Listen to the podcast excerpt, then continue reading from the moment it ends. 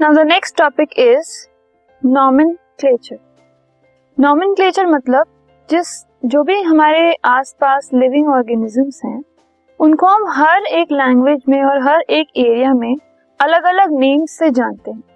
लेकिन उन सभी ऑर्गेनिजम्स का एक वर्ल्ड वाइड एक्सेप्टेड नेम होता है, जिससे कि हम किसी भी जगह पर अगर पर अगर जाएँ और उस ऑर्गेनिज्म का वो नेम यूज़ करें so it can be recognise as that name हर जगह पर ठीक है? सो so, उस सीक्वेंस का उस सब इन सब जो कॉमन नेम्स हैं जो कि वर्ल्डली एक्सेप्टेड हैं उन सबको लिखने का उन सबको फाइंड आउट करने का और हर एक ऑर्गेनिज्म को एक नेम असाइन करने का जो प्रोसेस है that is called nomenclature and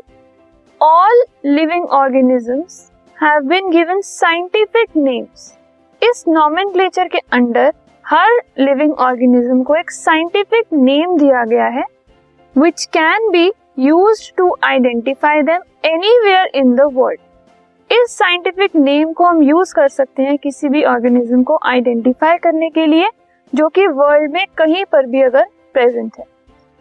The system of scientific naming organisms is called binomial nomenclature इस सिस्टम को, जिससे जिससे हम ऑर्गेनिजम्स को साइंटिफिक नेम्स देते हैं साइंटिफिकली उनको हम नेमिंग करते हैं उनकी, उसको बाइनोमियल नॉमेनक्लेचर कहा जाता है। The binomial nomenclature consist of two parts इसके दो पार्ट्स होते हैं। The first part is the name of the genus जो फ़र्स्ट पार्ट है, वो उस ऑर्गेनिज्म के जीनस का नाम होता है। And the second part is the name of the species और उसी में जो सेकेंड पार्ट होता है नेम का that is the name of the species of the organism the system of scientific naming और nomenclature we use today was introduced by Carolus Linnaeus. So so, जो हम आज की डेट में नॉमेनक्लेचर का सिस्टम यूज़ करते हैं it was given by Carolus Linnaeus example है the scientific name of human beings human beings का जो साइंटिफिक नेम है वो है होमो सेपियंस अब इसमें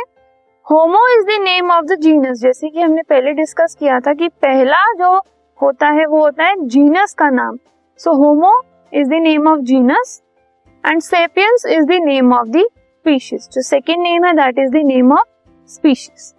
अब नॉमन के कुछ कन्वेंशन कुछ रूल्स होते हैं।